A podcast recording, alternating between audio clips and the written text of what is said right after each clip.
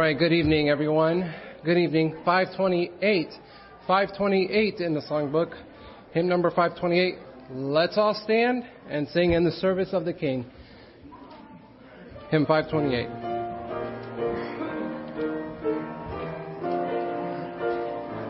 Verse number one.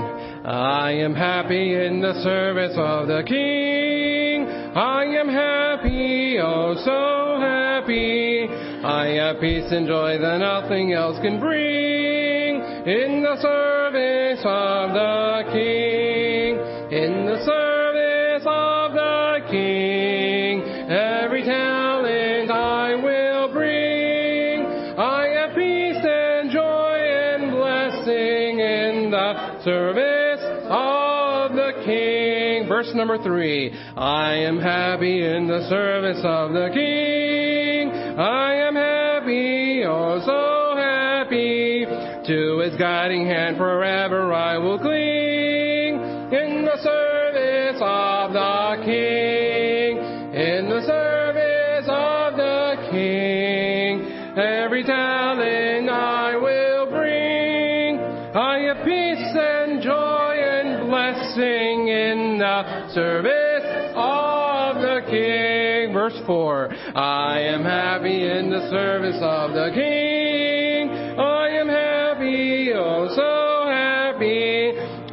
That I possess to him I gladly bring. In the service of the King. In the service of the King. Every talent I will bring. Have peace and joy and blessing in the service of the King.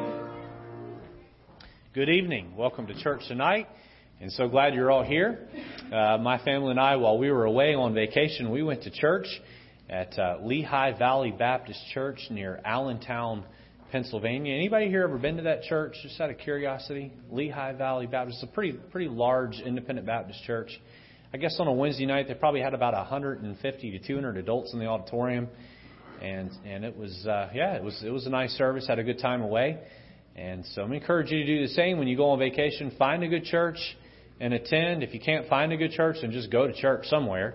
And then if you didn't get anything out of the sermon, then come back and watch the the the, uh, the YouTube video of our service. But be in church uh, on uh, vacation. That's important, and uh, give your best to the Lord. So praise the Lord for a good day in the house of the Lord this morning. Is everyone enjoying the Revelation series? Getting anything out of that? All right. I would ask if anyone disagrees with anything I've said, but you'd all raise your hands. So uh, we won't go there. But I hope you're getting um, uh, getting something out of that, and you're encouraged and excited. Tonight we'll finish up our series on the Holy Spirit we've been doing over the last several weeks, and then next week starts Awesome August Sunday night. So that'll be good. Uh, we've got a lot of exciting things planned this evening. Let's turn around and greet one another. We'll come back and sing that chorus in just a moment.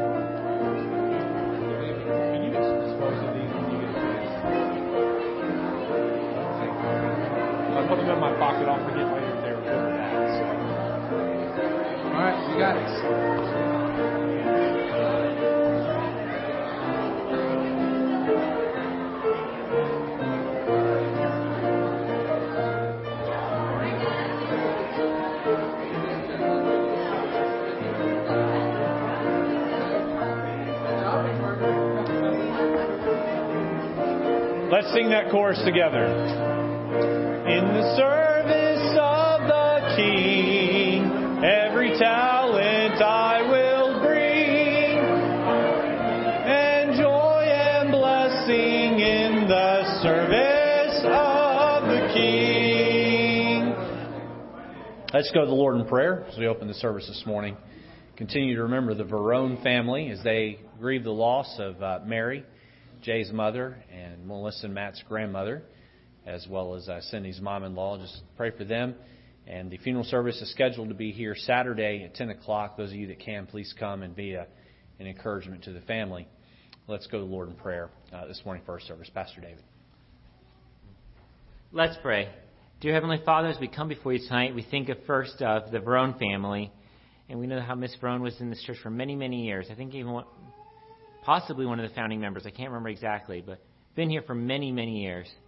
And we know, of course, obviously she's doing great. She's up, obviously, in your presence. We pray for those she left behind. We think specifically of Jay and Cindy and Matt and Melissa. And we know just the whole extended family. Think of that as a testimony she left behind, changing a course of a family tree, even having her son become one of the deacons in the church, as a testimony to her love for you. We pray, Lord God, you be able to comfort the Verone's hearts, be glorified through the funeral service that's going to happen on, Saturday. We pray, Lord God, that now you'd help direct our attention to your word tonight, that we would praise you, Lord God, that we would serve you through the offering, through the preaching, through all different aspects, that we would just lift you up. And we love you, Lord Jesus. We thank you. Praising's your name. Amen. You may be seated. All right, please take your hymn book to 553. Hymn 553, we'll sing Our Best. Hymn 553. Verse 1. Hear ye the Master's call, give me thy best, for be it great or small, that is his test. Do then the you can, not for reward, not for the praise of man, but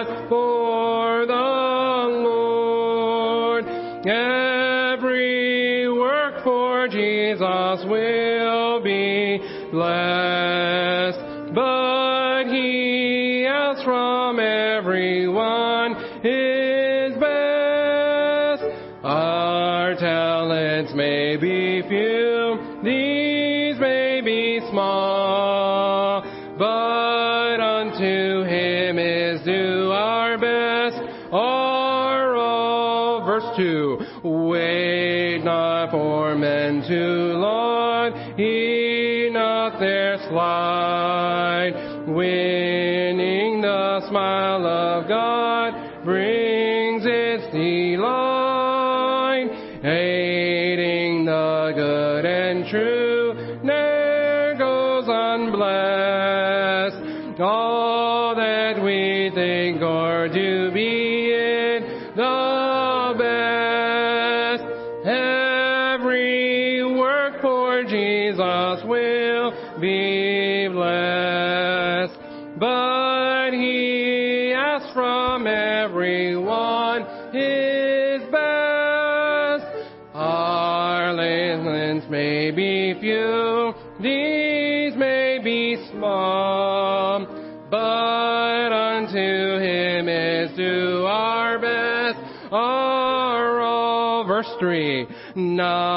soon comes on apace, day hastens by. Workman and work must face, testing on high. Those who have trusted Christ will find sweet rest. God will reward those who have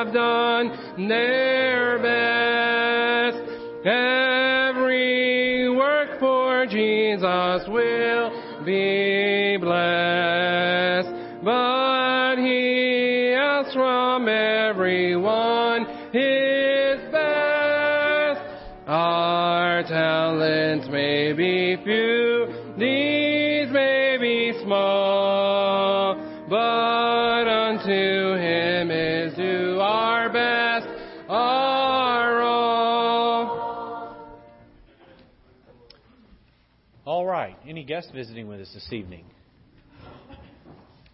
Very good. I want to call an attention to, I don't see any uh, visitors tonight, man. Thank you. I want to call attention to one announcement that hasn't really received a whole lot of attention from the pulpit yet, and uh, I'm going to need some help on this. So, uh, when is Robin's baby shower?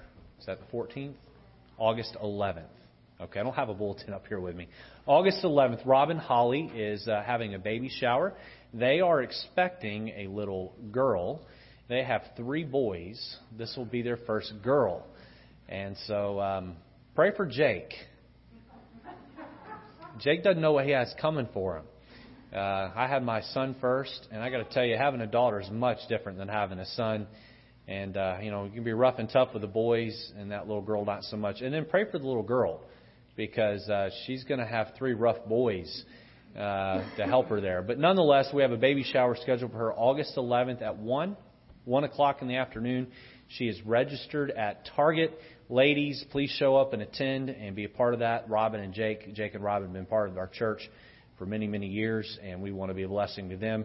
You ladies do a great job of showing up at these events and uh, taking care of our mothers to be. So make sure we take care of, of uh, Miss Robin Holly with that. August 11th at 1 p.m. Registered at Target. All right, at this time, our choir is going to come and sing for us.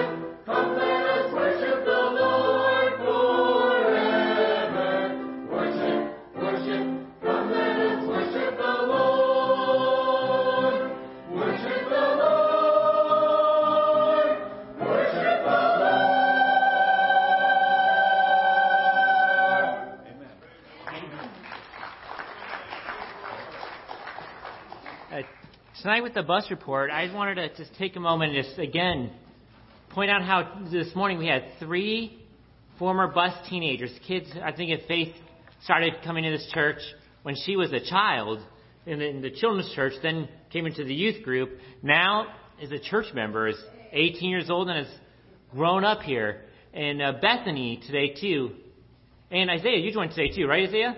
Yep. Isaiah today too. How these guys have grown up here for a long period of time. And I've just seen going from kids' church to the teen group, and now all the way to joining the um, church today as official church members. Man, that just is a hallelujah right there. That's just an amen, isn't it? It is great to see how God's been working in their lives.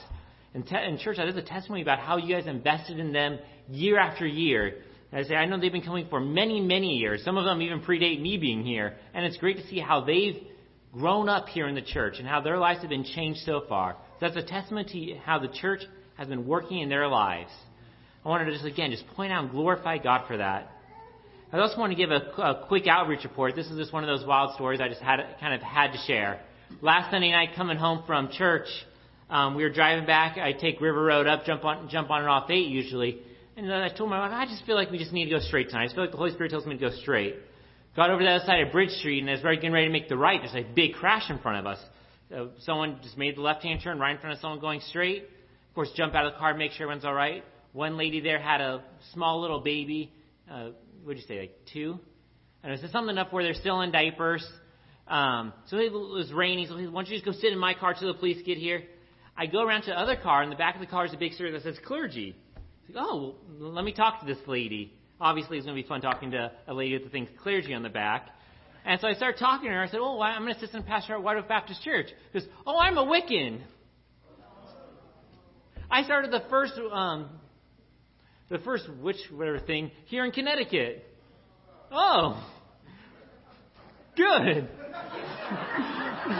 and so I'm trying to, I'm sort of trying to start talking to her. The, the car accident was obviously her fault. It was her failure to yield. Um, and as I'm talking, the, the police comes, and I'm making sure with this lady with this baby. Obviously, you want to make sure the baby's okay, right? Um, do, do you guys need a ride home? She says, Oh no, we we live just three or four houses down. Her husband actually walked to the accident, and and the other the Wiccan goes, "Oh, I need a ride."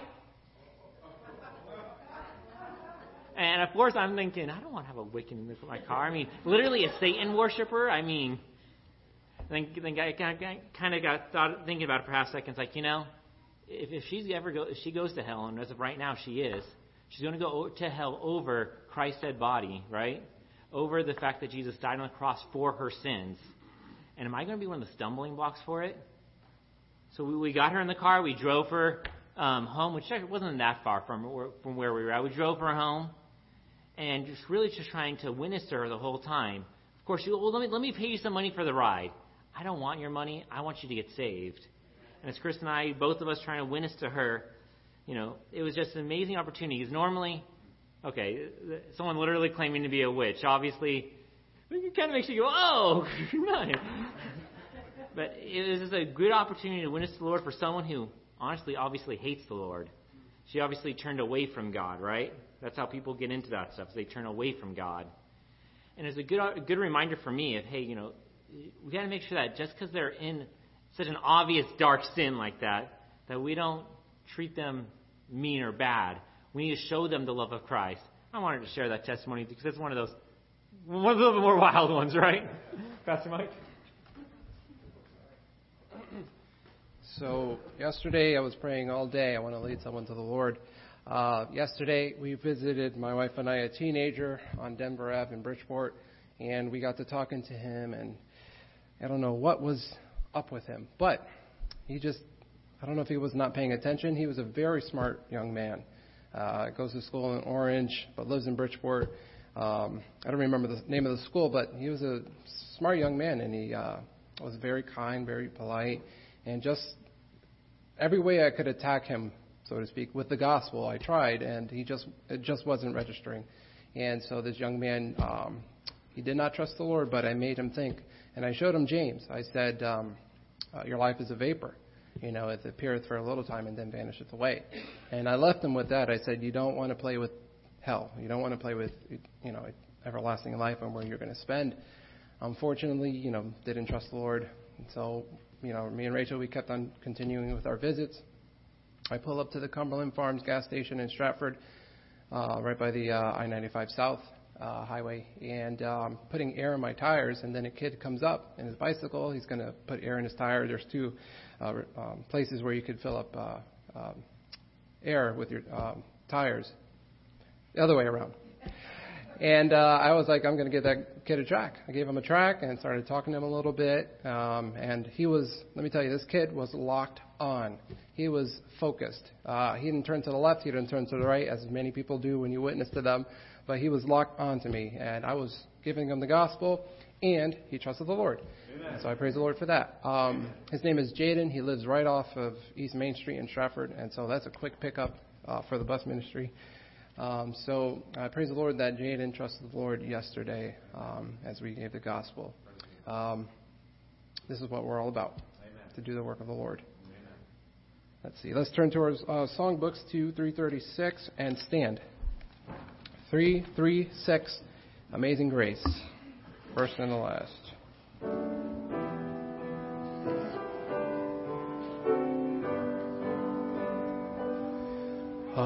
Amazing Grace how sweet the was blind, but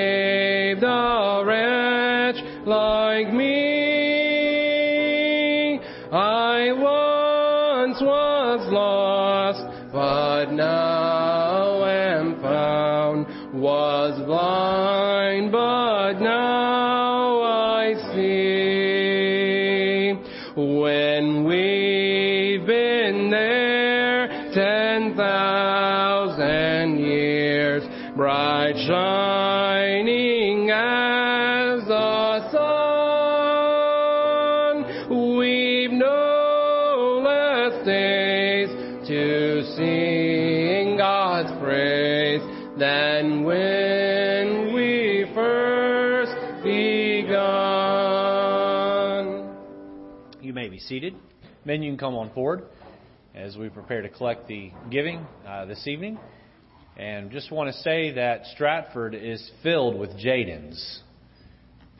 But had Jaden not gotten the gospel, Jaden may not have trusted Christ. And so let's be faithful to uh, have gospel tracts with us, to ask people about their souls. You may run into people like the first visit who don't lock on, don't want to listen. But um, the Jadens are out there, and boy, heaven's going to be filled with them. So let's do our part and be of that bright light in the dark world. And part of that being a bright light is giving. Let's continue to be faithful in our giving so that the gospel can both be shed abroad here in Stratford and around the globe. Let's pray for the offering this evening. Uh, Brother Surratt, if you would, please lead us in prayer.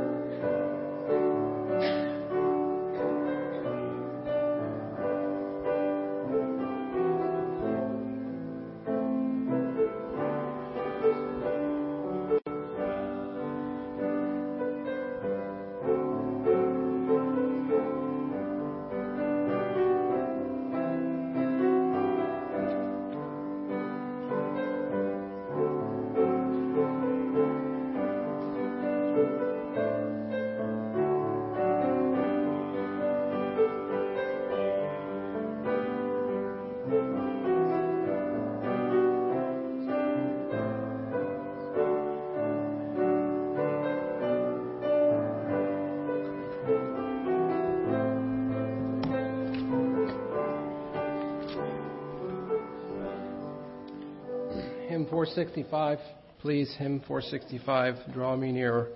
We'll sing the first and the last. 465.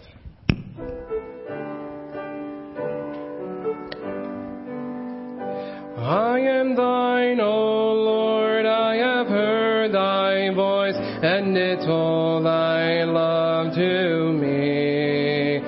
But I long to rise in the arms of faith and be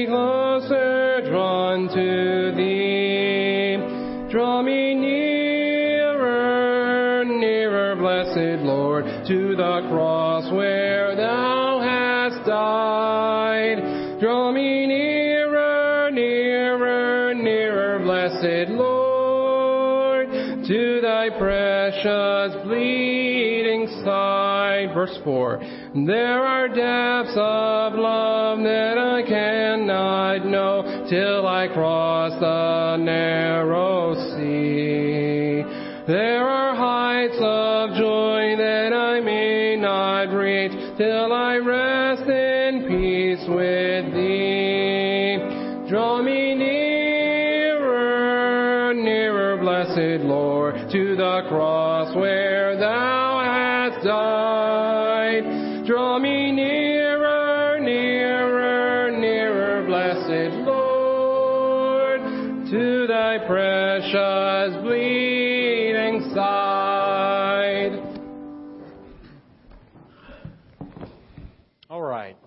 have you turn to two places this evening 1 Samuel 16:13 as well as Acts 10:38. So if you can find your way to those two places, 1 Samuel 16:13 and then Acts chapter 10, verse 38. 1 Samuel 16 and Acts chapter number 10.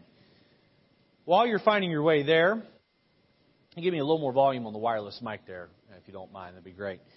Um, while you're, thank you. While you're finding your way there, um, we have uh, had an incredible summer as far as conferences and extra services.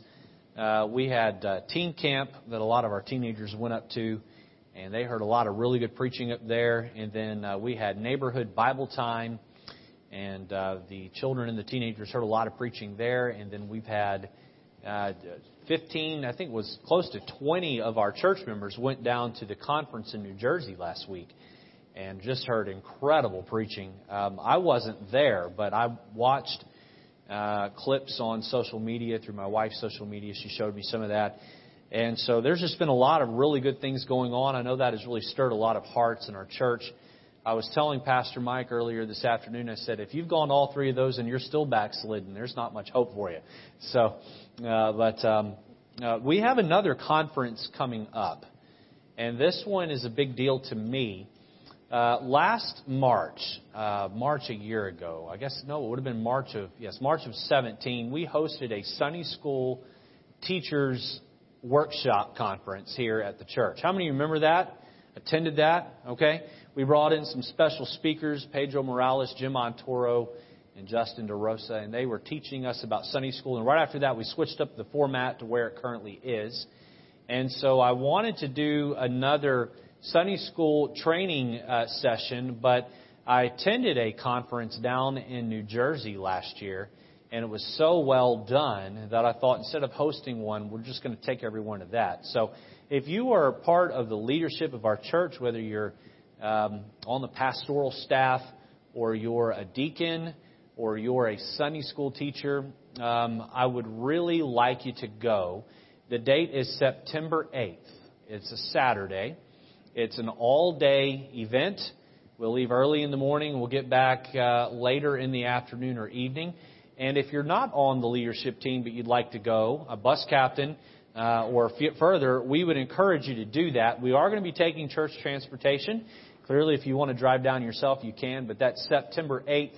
And I got to tell you, my wife and I went last year. They had me speak at it. They're having me speak at it again this year. I'm not like one of the main speakers, but they have work, breakout workshops. I'm teaching one of the workshops. And it was a blessing to our hearts. Uh, there were probably ooh, four to five hundred uh, Sunday school teacher workers there, and it really will encourage you. It really will encourage you. They have workshops that will equip you to do a better job with that. If you just wanted to go and, and, and have your heart touched with good preaching and be a better uh, Christian, I would encourage you to be a part of that. But that's September 8th. If you teach Sunday school here, I'm going to ask you to make every effort to go.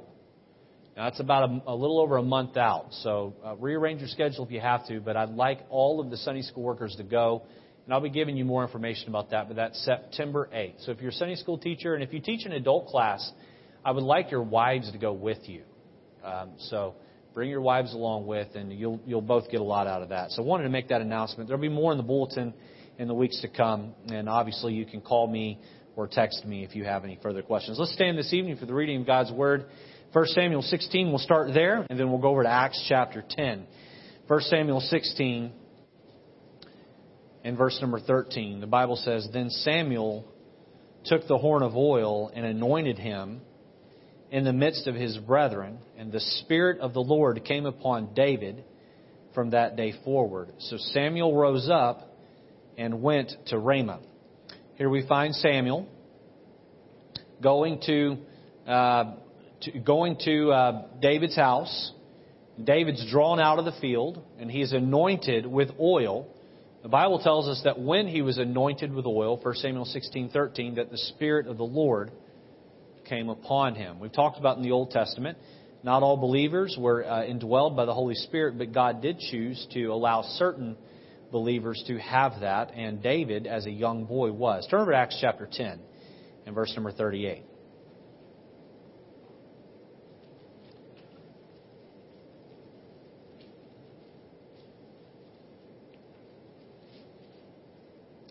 The Bible says there, Acts 10:38, how God anointed Jesus of Nazareth with the Holy Ghost and with power, who went about doing good and healing all that were oppressed of the devil, for God was with him. So Samuel was anointed with oil, the Spirit of the Lord, or rather, David was anointed with oil, the Spirit of the Lord came upon him. God anointed Jesus with the oil of the Holy Ghost in the New Testament, and great power came upon him through that anointing. Tonight, we're going to compare the Holy Spirit to oil, and we're going to ask this question Is it time for a fresh anointing? Is it time for a fresh anointing? Let's pray. God, tonight we ask that you would touch us. Help us, Lord, to understand clearly your word. God, we've preached a lot about the Holy Spirit this year. But Lord, so vital and important it is that we understand this. And so, Lord, as we touch on this subject in depth one more time, Lord, may those that are holding out and not giving in totally to the Holy Spirit, not submitting to Him, may we, may tonight be the night. Holy Spirit, would you anoint us? Would you, would you anoint us anew with your power? Lord, may what we say, may how we behave, or may how we live our lives reflect the fact that you are calling the shots from within. Help us to submit our hearts to you. And Lord, anoint us with that oil. In Jesus' name, amen. Please be seated. I want everybody here to go with me on an imaginary journey to a car factory. All right, we're going to go and stand in a loft of a warehouse, loft room of a warehouse. You have vending machines rattling behind you. You've got a, a lunch room set up there. You've got either a cup of coffee or your preferred beverage, maybe a tea or soft drink in your hand. And we're standing there and we're looking down through the window at the car factory as the machines put the cars together. The robots, rather. Here we see robots hard at work, assembling the cars. Each car gets doors, gets seats, gets windows, windshields, steering wheels. They get hoods and trunks. Most get cup holders and automatic windows. Then we turn and we go and look out, look out uh, the loft through another set of windows where the luxury cars are being assembled. And these fancy cars, they get some of the latest and greatest technology. They get fancy screens with GPS systems put in them, and they get lane control um, uh, added, and they get mirrors that tell you when someone is in your blind spot. And these cars, some of them have heated and cooled, cooled heated and cooled seats and steering wheels. We watch from a room and we watch from our place in the loft as these cars are assembled. But then we watch as they are pushed off the line with no engine installed. No engine installed. Um, with no engine, these cars are totally useless for travel. They can be used to camp out in. You can recline the seats back up and down, and you can listen to the radio, maybe, if you hook up an alternate source. There's no engine. Um, now imagine that they go back and put an engine in the car. With it comes washer fluid, transmission fluid, power steering fluid, and radiator coolant. But they never pour oil into the engine block. No oil. If you try to run this engine without oil, you're going to destroy the vehicle. We had a lady that worked at the college that uh, that uh, Angela and I attended, and she was a widow, and the college had given her a car to drive, and the college maintained the car. She went past her oil change and went well past the oil change and then went 10,000 miles past the oil change and the oil light came on. Surprise, surprise. Well, that oil light bugged her, so she got a piece of black electric tape and she covered up the oil light.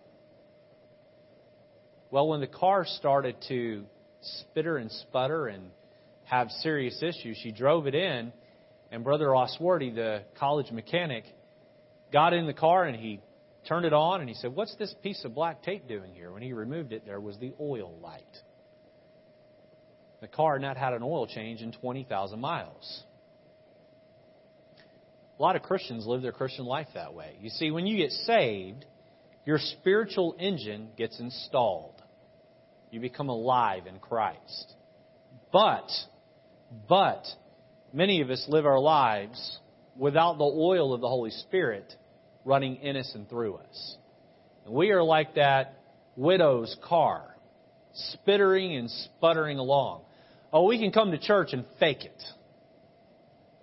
But privately, we know that our Christian life is in shambles. Um, several weeks ago, we compared the Holy Spirit to fire in the introduction of one of the sermons. Two weeks ago, we compared the Holy Spirit to water. Tonight, we're going to turn our attention to yet another symbol of the Holy Spirit. This symbol is oil. Oil.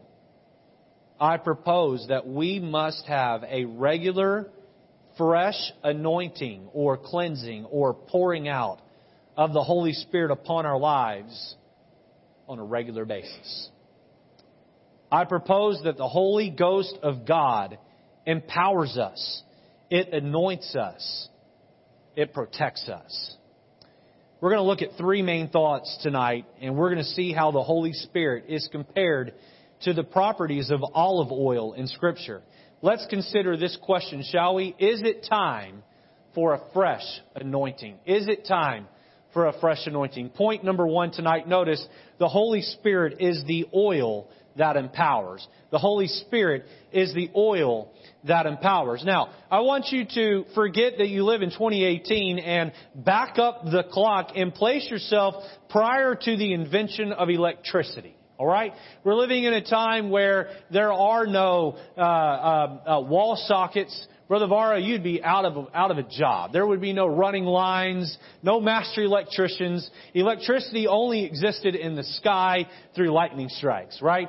And so there was no um, uh, there was no electricity. How did they light the room back then? They used commonly oil lamps. Oil lamps. Um, where there was no oil in the lamp, there was no light on the lamp. Everybody understand that? You can have a lamp all day, but if you've got no fuel, you've got no lamp. You got no light, rather. You have the lamp, but you don't have any light. Now, the oil fueled the lamp. Is that simple enough for everybody? You got to have the oil if you're going to have light on the lamp. Uh, the oil empowered the lamp. Now, uh, we know that the tabernacle was filled with great symbolism and lamps were part of that symbolism. Can you turn back with me to Exodus chapter 27? Exodus chapter 27. We're done in Acts if you if you're marking and hold your place in 1 Samuel. We'll come back there at the end of the sermon. But uh, we're done in Acts. Uh, Exodus chapter 27 in verse number 20.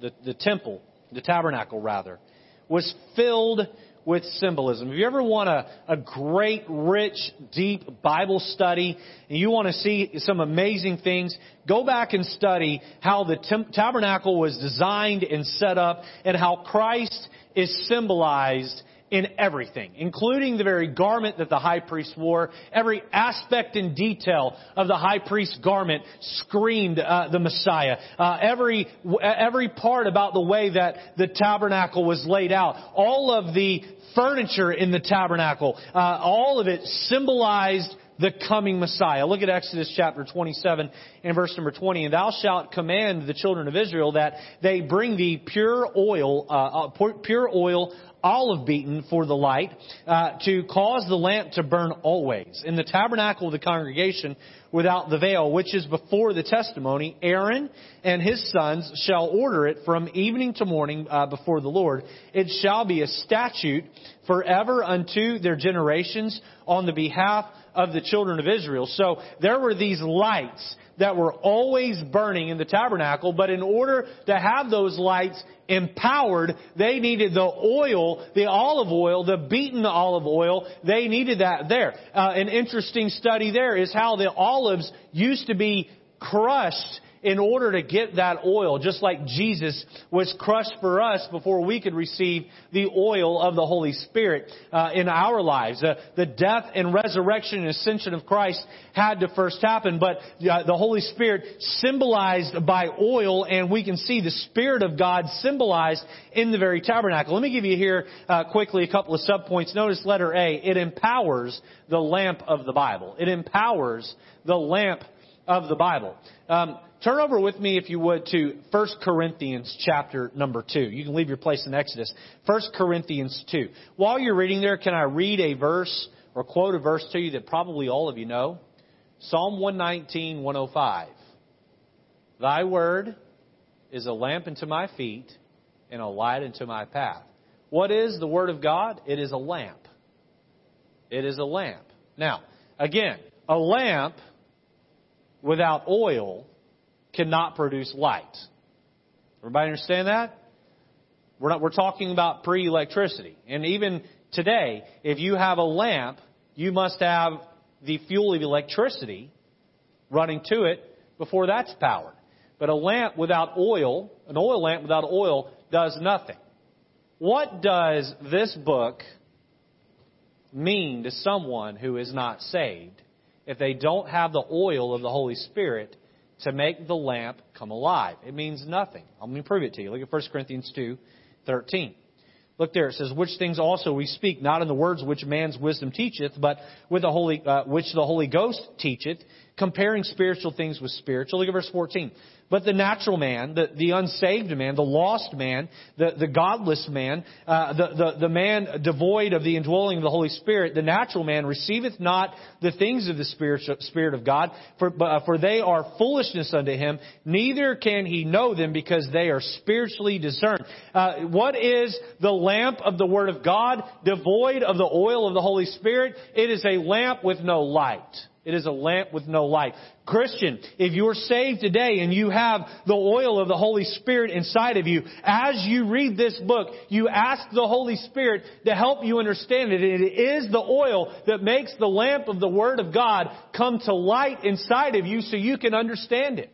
What is the Holy Spirit? He is oil. He is the oil that brings the lamp of the Word of God to light and shines down uh, on our feet and shines out on our path. Thy word have I hidden in my heart that I might not sin against thee. Thy word is a lamp unto my feet and a light unto my path. I love there this symbolism of that. Uh, many people say, I don't know what God's will is for my future. I don't know where it is I'm supposed to go or what it is I'm supposed to do or maybe who it is that I'm supposed to marry or if I'm even supposed to get married or I don't know the future uh, of, of, of a relationship and how I'm to handle that. The details are not clear clearly explained in the Bible. And I would say, Thy Word is a lamp to your feet. It shows you exactly the next step to take in the process, but it's also a light to the path. It doesn't just show you what's right in front of you for tomorrow, it shows you what's out in front of you for the next several days. But if the Holy Spirit of God is not in control in your life, then the Bible doesn't really mean a whole lot to you, does it? You know why people that are carnal don't read the Bible? Because the Holy Spirit is not helping them. Have you ever been there in your Christian life where you have sat down and you've read your Bible and you've closed it and you thought to yourself, I didn't get anything out of that? Has that ever happened to you? It's time for a fresh anointing. It's time for a fresh anointing. It's time to let the Holy Spirit lead you and guide you through those devotions and bring the lamp of the Word of God to light and let it shine in your life. And that's a sign that maybe the Holy Spirit isn't uh, doing His part as you read the Word of God. Let her be noted. It empowers the lamp of the church. Not only is the Holy Spirit the oil that brings the lamp of the Bible to light, the Holy Spirit is the oil that brings the lamp of the church to light. Uh, corporately, uh, turn over to Revelation chapter 1 and verse number 20.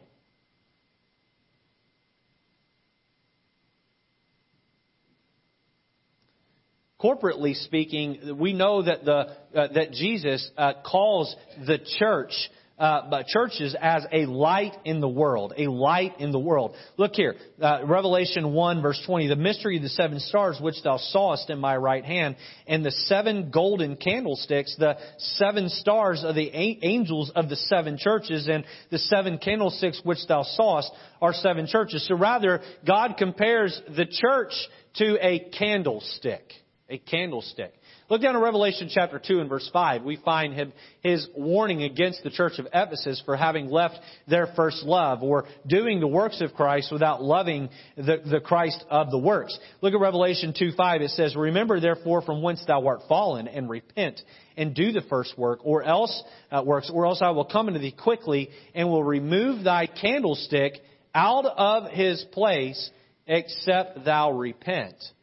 So this church is a, is a candlestick, and the candlestick is fueled by the oil of the Holy Spirit. You see, if the Holy Spirit's not at work in a church, then that church really isn't of God, really isn't doing the work of God.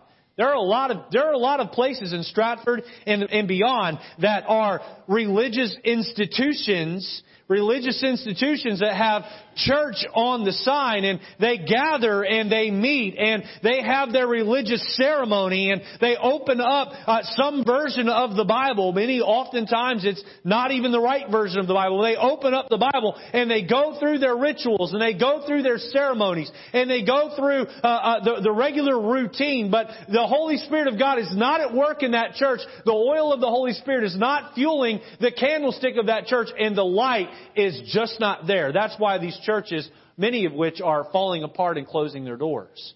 The Holy Spirit's not at work. How about individually? Matthew chapter 5. Turn over to Matthew chapter 5. I'm going to work your fingers tonight as we go throughout the scripture. I don't want you to think I'm making any of this up. I want you to see these truths right from the Bible yourself. Matthew chapter 5, we find Jesus giving the Sermon on the Mount. Matthew 5, 6, and 7. He's uh, uh, new in his uh, ministry and he's speaking here to his disciples, probably large in number, and he's instructing to them with great authority how it is that uh, his ministry is going to be and what the um, uh, the message, the main message he's trying to convey through his ministry. Matthew chapter five, look at verse fourteen, and remember that back then they didn't think of a light like we do. They thought of a light inside of an oil lamp. Ye are the light of the world. A city that is set on a hill cannot be hid. Neither do men light a candle and put it under a bushel, but on a candlestick. And they give it light unto all that are in the house. Let your light so shine before men they may see your good works and glorify your Father which is in heaven. Christian, to have the Holy Spirit in charge is to be a Christian who's busy shining the light of Jesus on others. If the Holy Spirit is truly leading you, then you can't help but be a light in a dark world. You can't help but cringe at the dirty joke at the work table or at the lunch table at work. You can't help but change the channel when uh, things come up on the TV that are sinful. Can't help it. You don't sit there and, and absorb it and shrug it off. You, you change the channel. If the Holy Spirit's at work in your life and you see somebody who is uh, stuck in an accident, you give them a track or you, you stop and you offer them help and you offer them the gospel. If you're at the gas station and there's someone on the other side of the pump, you take out a gospel track and you hand that to them. If you have a coworker at work who's struggling in their marriage, you offer them the light of the truth of the Word of God and you encourage them to come with you to the house of God so they can hear the Word of God to help them through their problems. Why? Because it's the Holy Spirit is that oil. He's burning alive in your heart and that light is coming out. You become that lamp in which shines the light on the world. Interestingly enough, it says, let your light so shine before men. Why? That they may see your good works and glorify who? Glorify you? Glorify your Father, which is in heaven. You know, if I take a bright light and I shine it out, no one looks at the source of the light. They look at where the light lands. You shine the light for the Lord Jesus Christ. And what people see, they don't see the you, they see where the light lands, and then they glorify the God who gave you that light. I've always likened uh, uh, us as that, as that glass around that light. Picture with me an oil lamp that is filled with soot and it's dirty on the inside. And you take a rag and you get down in there and you clean off the inside of it. And the cleaner you make that glass globe, the brighter the light shines and the further it goes forth. And our life, our flesh is that dirty shell. And when we get right with God, we're cleaning off the inside of, of our heart and our life and our actions. And what happens is Jesus Christ who saved us, the Holy Spirit that lives inside of us begins to shine forth and people can see uh, our God and our Savior. But the problem is many Christians live with so much sin in their life that we dim down the light of God and people can't see it. We're also really good at knowing how to quickly cover that up with a bushel or a basket. So no one can see. Oh, here comes my buddy. I better cuss a little bit so he'll like me a little bit more. Or oh, uh, here comes the uh, uh, my neighbor. I better talk about things that are secular and non-religious because I'd hate for him to know that I'm a Christian. What we're doing is we're putting a bushel over that light. The oil the Holy Spirit might be burning in your life, but you quench and you extinguish and you grieve the Holy Spirit. We see the uh, letter. Uh, we see number one. We see the Holy Spirit is oil that empowers. Oil that empowers. Christian, is the power of the Holy Spirit alive in your life tonight? Are you working for God? Is His, the oil of Him, is it burning inside of you and allowing the light of God's Word to lead you and guide your way? Is that oil burning inside of you tonight and allowing uh, your light to shine forth in the dark world? Is everything you do, your prayers, are they heard? Are they answered? Are you moving forth for the Lord? Is that that oil of the Holy Spirit alive inside of you tonight? Number one, the Holy Spirit is oil that empowers. Or are you a Christian that lives the Christian life uh, with without that fresh anointing, without that without that oil alive and burning in your heart, and you're walking by the deeds of your own flesh. Number two, we see the Holy Spirit is the oil that anoints. Is the oil that anoints.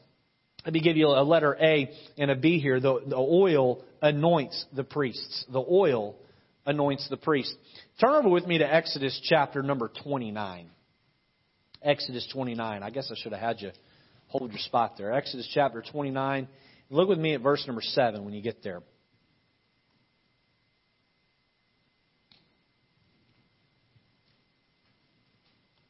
We're going to see here how that um, Moses was asked by God or told, by, uh, told, commanded by God to anoint uh, Aaron, his brother, to be the first high priest, and that the priest's office, that those men would be set apart through the anointing oil that was dumped on their head. Look at verse 7. Then shalt thou take the anointing oil and pour it upon his head and anoint him, and thou shalt bring his sons and put coats upon them, and thou shalt gird them with girdles, Aaron and his sons, and put the bonnets on them, and the priest's office shall be uh, theirs for perpetual uh, statute, uh, and thou shalt consecrate, consecrate Aaron and his sons. So we see here that the high priests were set apart by having their heads anointed or they were appointed. They were set aside and, and consecrated. What for? For the work of the Lord, to be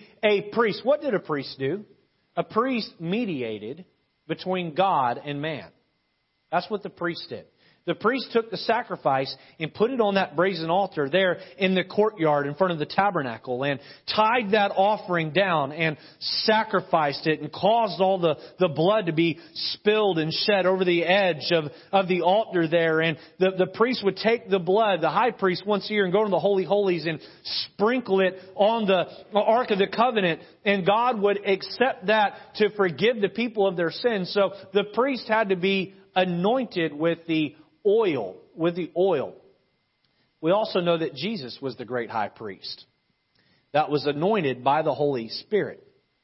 Right at the very beginning of his ministry, Jesus said this.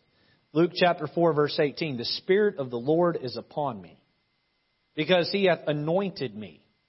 Anointed me. Acts 10 where we started tonight says the same thing. The Spirit of the Lord is upon me because He hath anointed me to do what? To preach the gospel to the poor. He hath sent me to heal the brokenhearted, to preach deliverance to the captives, and recovering of sight to the blind, to set at liberty them that are bruised. That would be all of us. We're bruised by sin, and we have the liberty of Christ offered. Now, Jesus was the final priest. Final priest. You know why I'm not a priest? You know why I don't wear my collar backwards? You know why I am married? Glory, hallelujah. I could never be a Catholic priest. I love my wife too much. Amen. And those, those poor men can't get married by their religion. You know why I'm not a priest and why I'm a pastor? Because Jesus was the last priest in the Bible. There's a reason why when Jesus died on the cross, God reached down from heaven and took the veil of the temple and whoop, we don't need that thing anymore.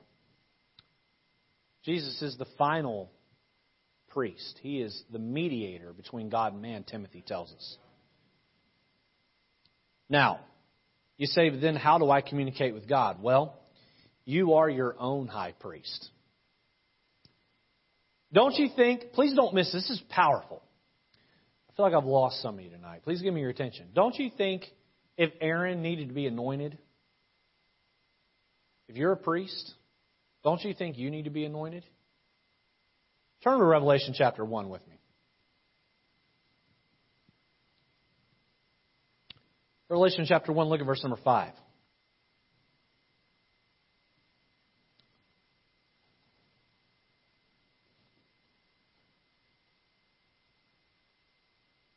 The Bible says there, I'm going to begin reading, and from Jesus Christ, who is the faithful witness, and the first begotten of the dead, and the prince of the kings of the earth, and to him that loved us and washed us from our sins in his own blood, and hath made us kings and priests to God and his Father. To him be glory and dominion forever and ever. Amen.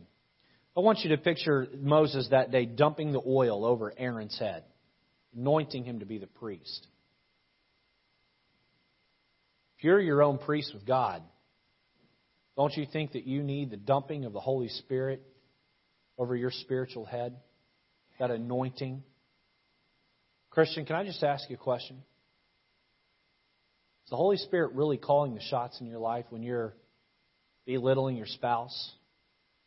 You're complaining about traffic on the way home? You're misbehaving and arguing?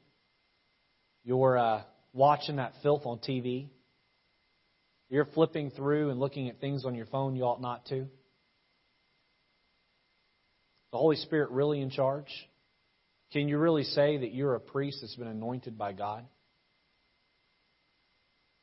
You see, when you got saved, the Holy Spirit indwelled you. You must make a conscious choice to have the Holy Spirit anoint you, to be anointed by Him. Let her be the oil anoints the kings. You have your place back in 1 Samuel 16 where we started.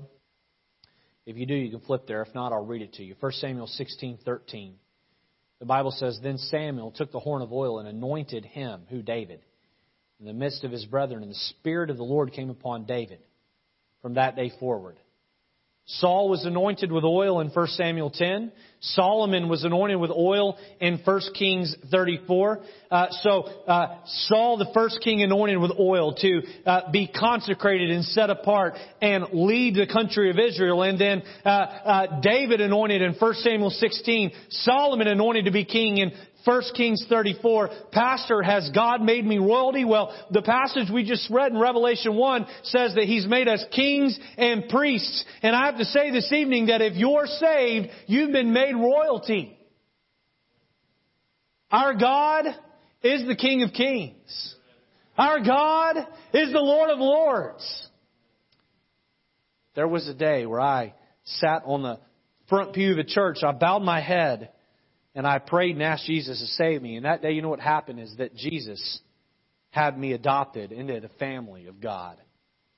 Jesus looked at me and said, Hey, brother, you are my brother. And he is our Abba Father, our daddy, and you are now an heir to the throne, and you're now in line to take the throne. You're never going to take it because he's never going to die, but you're royalty, man. You're in, you're in the family.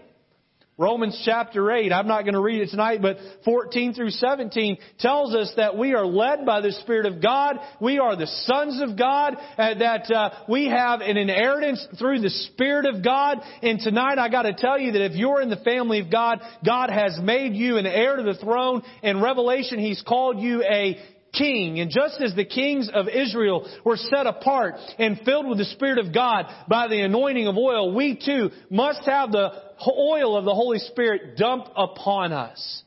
The Holy Spirit is oil that empowers.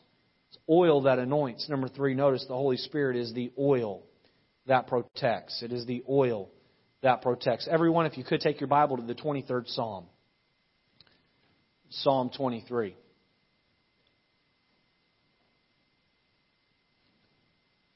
I know most of you have it memorized, but lay your eyes on it anyway, and let's take this in with every sense that we can, both with our memory, with our sight. In fact, let's do it with our voice. Let's read the 23rd Psalm out loud together. You ready? The Lord is my shepherd, I shall not want. He maketh me to lie down in green pastures. He leadeth me beside the still waters. He restoreth my soul. He leadeth me in the paths of righteousness for his name's sake. Yea, though I walk through the valley of the shadow of death, I will fear no evil, for thou art with me. Thy rod and thy staff, they comfort me. Thou preparest a table before me in the presence of mine enemies. Thou anointest my head with oil. My cup runneth over. Surely goodness and mercy shall follow me all the days of my life and I will dwell in the house of the Lord forever. This 23rd psalm has been labeled the shepherd's psalm. We know that God is our shepherd and we are his sheep. David most likely wrote this one night while sitting down under a tree watching his sheep as they slept in the field and with a harp in his hand and staring up at the stars in the sky, he took out a piece of parchment and pen and he wrote out uh, the 23rd Psalm. Notice there in verse 5 it says, Thou anointest my head with oil. Notice letter A, the oil protects the sheep from sickness. The oil protects the sheep from sickness. Says here, sheep are particularly susceptible to flies landing on their noses. These flies travel up the sheep's nose and lay eggs which turn into worms that can burrow into the animal's brain.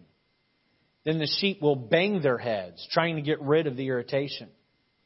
They can die from this, so each day the shepherd pours oil on the sheep's nose, and the flies slide out instead of flying in. I want you to picture that.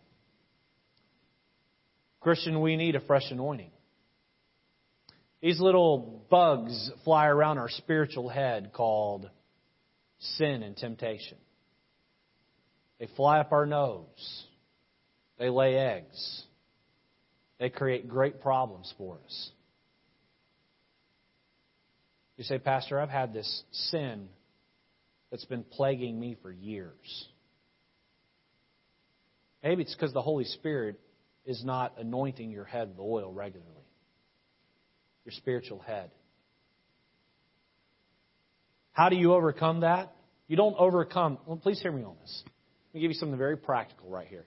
You don't overcome a sinful habit by wanting to overcome it real bad. Now, there is some want to involved.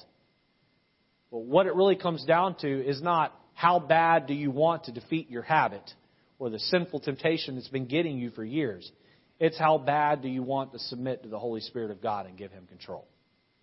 Because as you submit, that oil is dumped on your spiritual head. And those sinful temptations, they slide away. Some of you here tonight are trying to overcome some sort of habit. Some, uh, some of you here tonight have a habit that is rather public. Others of you in here tonight, and I'd say this is the majority of you, you have a habit that's in your life that's been plaguing you for years that's quite private. Maybe one or two people know about it. Maybe it's a temper that only your family sees at home. Maybe it's a, an addiction to lust that takes place in the most private settings that no one knows about. Maybe it's a spirit of covetousness or a snooty, proudful attitude, and you've tried to get rid of it, but you just can't. Could it be that you're not really submitted to the Holy Spirit? You say, Pastor, I tried to quit yelling at my wife, but I just couldn't do it. If you were married to her, you'd yell at her too. That might be. I don't know. But I know this. If you'd quit trying to be strong willed and stop yelling and you just start submitting to God, He'd give you the grace to know how to stop yelling. Say, Pastor, I've been trying to quit drinking alcohol or smoking whatever for years and I just can't quit. Maybe it's time to quit trying to quit and it's time to start trying to submit to the Holy Spirit of God so the oil can be dumped on your head and those flies, those, those, those bugs, those insects of temptation and sin will quit crawling up your nose and creating great problems. The Holy Spirit can protect us. He can protect us. For the sheep, He can protect the sheep from sickness. Tonight, it could be that you have a sin sickness. Solomon reminds us in the book of Song of Solomon that it's the little foxes that spoil the vine. It's those little sin temptations that get us. There's a principle that uh, is used in the Reformers Unanimous uh, material, and I'm beginning down an intellectual trail that I can't remember the end to here. Let's see here. Um, uh, the, the principle, uh, here it is. Um, little compromises lead to great defeats. Well, you know, I, I can, I can, I, I can raise my voice once. Okay, that's a little compromise. I can use a sharp word over here once. Little compromise. The next thing you know it, it's full blown rage. Right? I can watch a, a, a television uh, commercial with alcohol in it. And then I can walk through the liquor store and, and you know you have a problem with alcohol. Those little compromises lead to great defeats. I can walk through the grocery store and I can look at the girl on the magazine cover with the low cut shirt and, and I can have a couple of seconds of lust. That won't get me and then it leads to looking at something that's uh, a little bit more uh, uh, uh graphic in nature on a, on a screen, uh, whether it's a television or your phone and the next thing you know you're involved in, in looking at things that are filthy and the next thing you know you're uh, having an extramarital affair on a spouse. And what happened? It was a little compromise that led to great defeat. And the little foxes spoiled the vine. It was the little insect that crawled up that spiritual nose of yours and, and laid eggs. And those eggs hatched into worms and burrowed into your spiritual brain. And you end up bashing your brains out uh, spiritually. And you fall out of church. And you're nothing more of a casualty. Why? Because you could not learn how to submit to the Holy Spirit of God and let that oil be dumped on your head to give you the victory. Letter B, we see the oil protects the sheep from other sheep. The oil protects the sheep from other sheep. Thou anointest my head with oil. My cup runneth over. Um, you know what sheep are like? Sheep are like humans, or maybe I should say humans are like sheep. There's a reason why God compared us to sheep. You know what sheep are? They're dumb. Sometimes I look at decisions people make and I, make and I think, what were you thinking? And the answer is they weren't.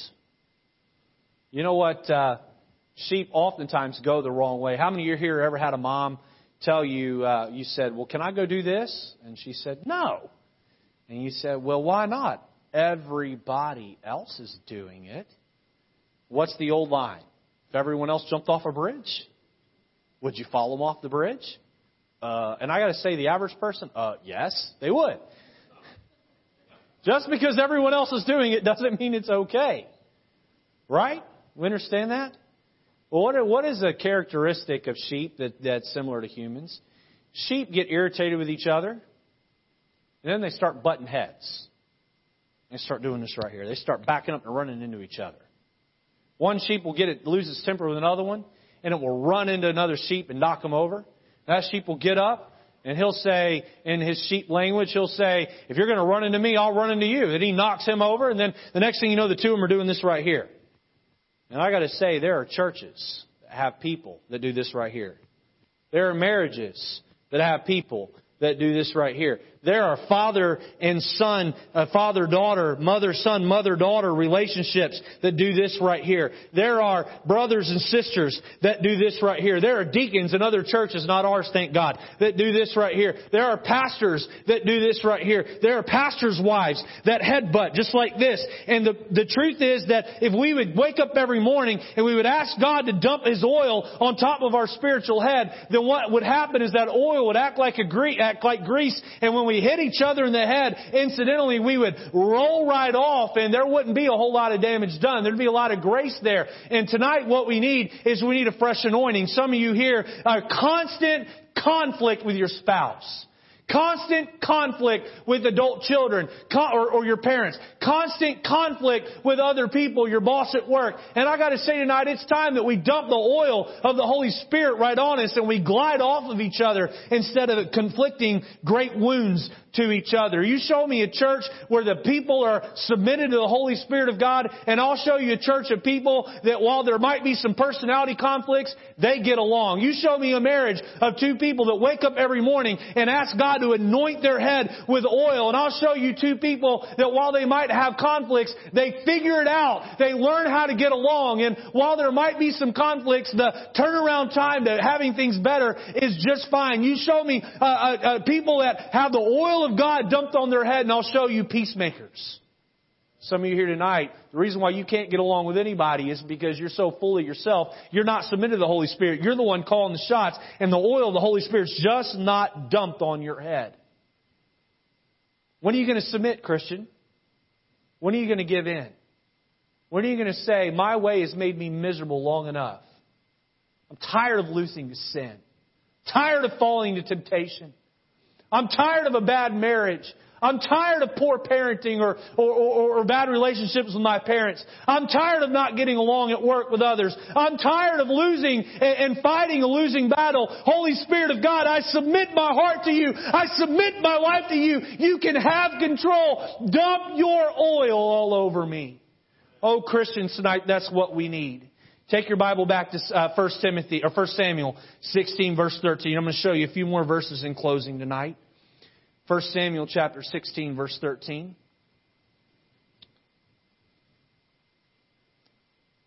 Here we find the young David, a young boy, overlooked by his dad. Samuel looking to anoint the next king of Israel. And all the brothers passed by, impressive on the outside, but God could see through the veneer and see what was on the inside. And Samuel looks at the dad and says, Do you not have any more sons? And Oh, I forgot about David. He's out in the field. Well, let's bring him in. David, just a young young man. 1 Samuel 16:13 Then Samuel took the horn of oil and anointed him in the midst of his brethren, and the spirit of the Lord came upon David from that day forward. So Samuel rose up and went to Ramah. David anointed with the oil the first time, but you see that first anointing of David was was good, but it wasn't enough. Turn to 2 Samuel chapter 2 and verse 4. 2 Samuel chapter 2 verse 4, David's been chased all over the wilderness by Saul, who's jealous of him. You see, after the first anointing, David would slay Goliath. David would lead uh, the armies of Israel as its general. David would be a uh, uh, David would be on the run and, and and and and be chased by Saul. And then after Saul would die, David needed a fresh anointing. Look at Samuel, 2 Samuel two four. The Bible says, "And the men of Judah came." And there they anointed David king over the house of Judah. And they told David, saying that the men of Jabesh Gilead uh, were, uh, were, were, they that buried Saul. So now he's going to become king of a city named Hebron for seven years. But prior to that, uh, ruling and reigning in Hebron, he needed to be anointed yet a second time. You say, well, Pastor, surely after a second anointing, David was all set. No, yet David needed an anointing a third time. Turn over to 2 Samuel chapter 5 and verse number 3. David's now reigned reigned in Hebron for seven years and Israel's ready to make him the king of all of the nation. Look at 2 Samuel 5 3. The Bible says, So all the elders of Israel came to the king to Hebron and King David made a league with them in Hebron before the Lord and they anointed David king over Israel. David knew that in order to be the believer that he was supposed to be, he needed a fresh anointing. David knew that in order to lead the people that were looking up to him, he needed a fresh anointing. David knew that in order to have the power of God on his life, he needed yet fresh anointing. David knew that in order to have the wisdom of God, he needed yet a fresh anointing. Uh, take your Bible over to the book of Psalm, chapter 92. Psalm chapter 92 and verse number 10. You see, David would find himself at various times in his life feeling powerless and alone, afraid and not knowing where to go and what to do. And David would cry out in Psalm chapter 92 in verse number 10, and he said this, But my horn shalt thou exalt like the horn of a unicorn. I shall be anointed with fresh oil. With fresh oil.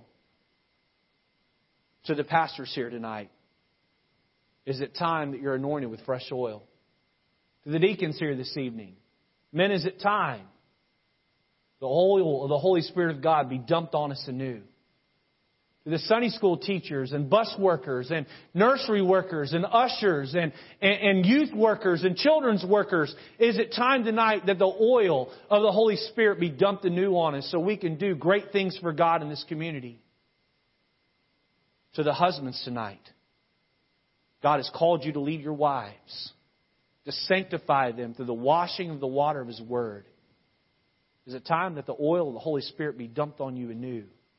To the wives here this evening, God has called you to be submissive to your husbands and revere them and honor them. You say, my husband's not very honorable. God's called you to do it anyway. Is it time tonight that the oil of the Holy Spirit be dumped on you anew? To the Christian here tonight, is God using you to be a witness to a dark world? Is that oil lamp lacking the oil of the Holy Spirit burning bright inside of it? Tonight, Christian, is it time to have a fresh anointing of God all over us and in us? We need the Holy Spirit of God, His oil dumped on us anew. Let's have every head bowed and every eye closed. Is it time for a fresh anointing? God, would you move in our hearts and our midst? Would you do a mighty work during our invitation?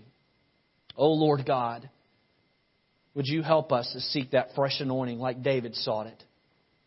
Lord, would you do something great? Lord, we know all about you, Holy Spirit. We've studied you. We've, we've, we, have we have looked at every angle and aspect of you. Intellectually, we get it. Now we must make a choice to submit and have you lead us, anoint us, empower us, and protect us. In Jesus' name, amen. Let's stand to our feet. The piano's playing. The altar's open. How about it tonight, Christian? Is it time for a fresh anointing? Have the Holy Spirit dumped on you anew.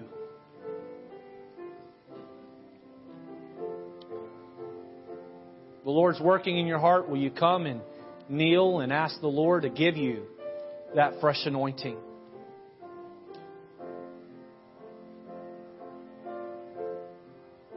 It's time to quit battling and fighting and struggling through marriage. It's time to quit battling and fighting and struggling through the Christian life. It's time to quit teaching a Sunday school class through our own power, our own strength. It's time to quit trying to go to work and do our own affairs through our own might, our own power. Oh, let may God anoint us tonight.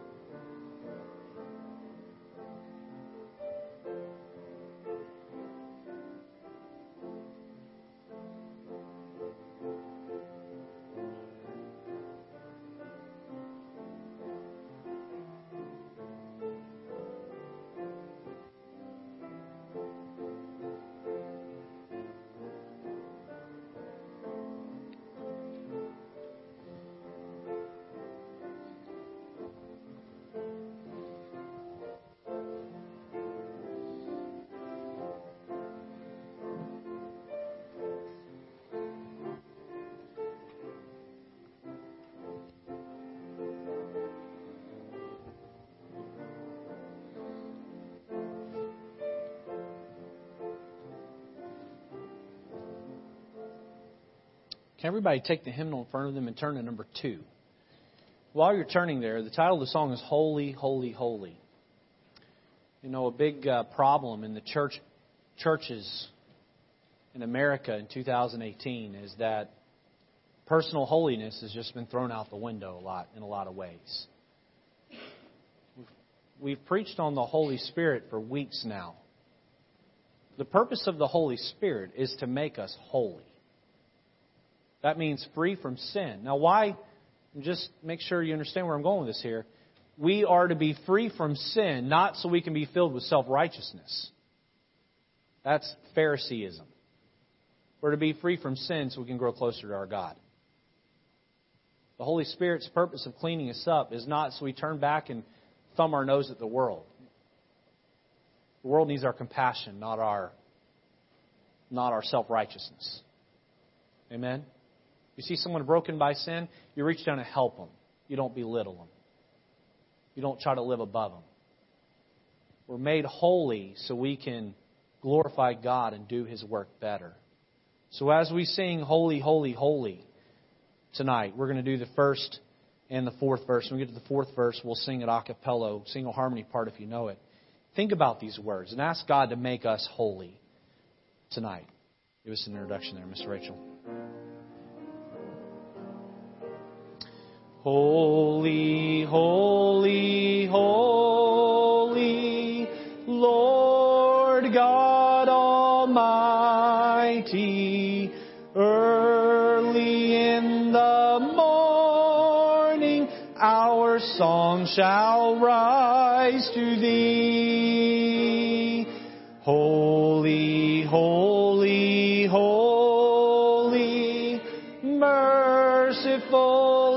And mighty, God in three persons, blessed Trinity. On the fourth, holy, holy, holy, Lord God Almighty, all thy works shall praise thy in earth and sky and sea. Holy, holy, holy,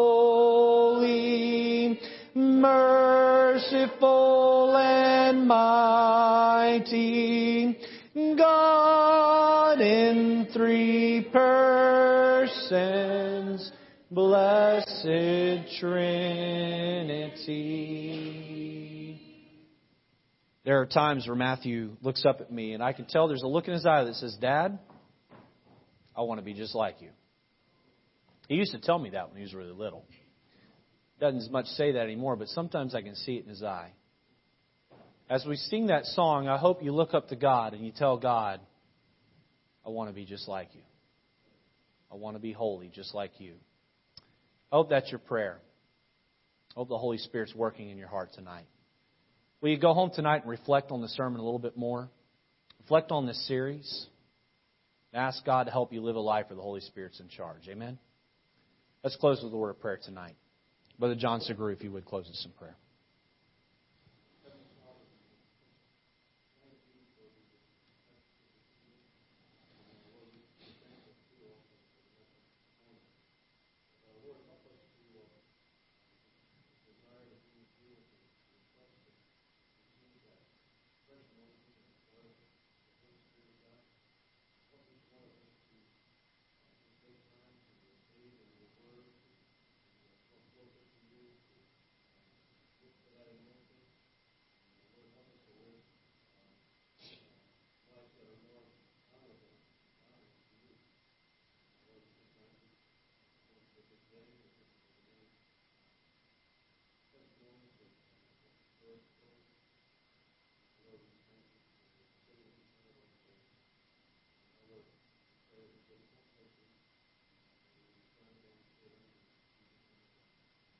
God bless you.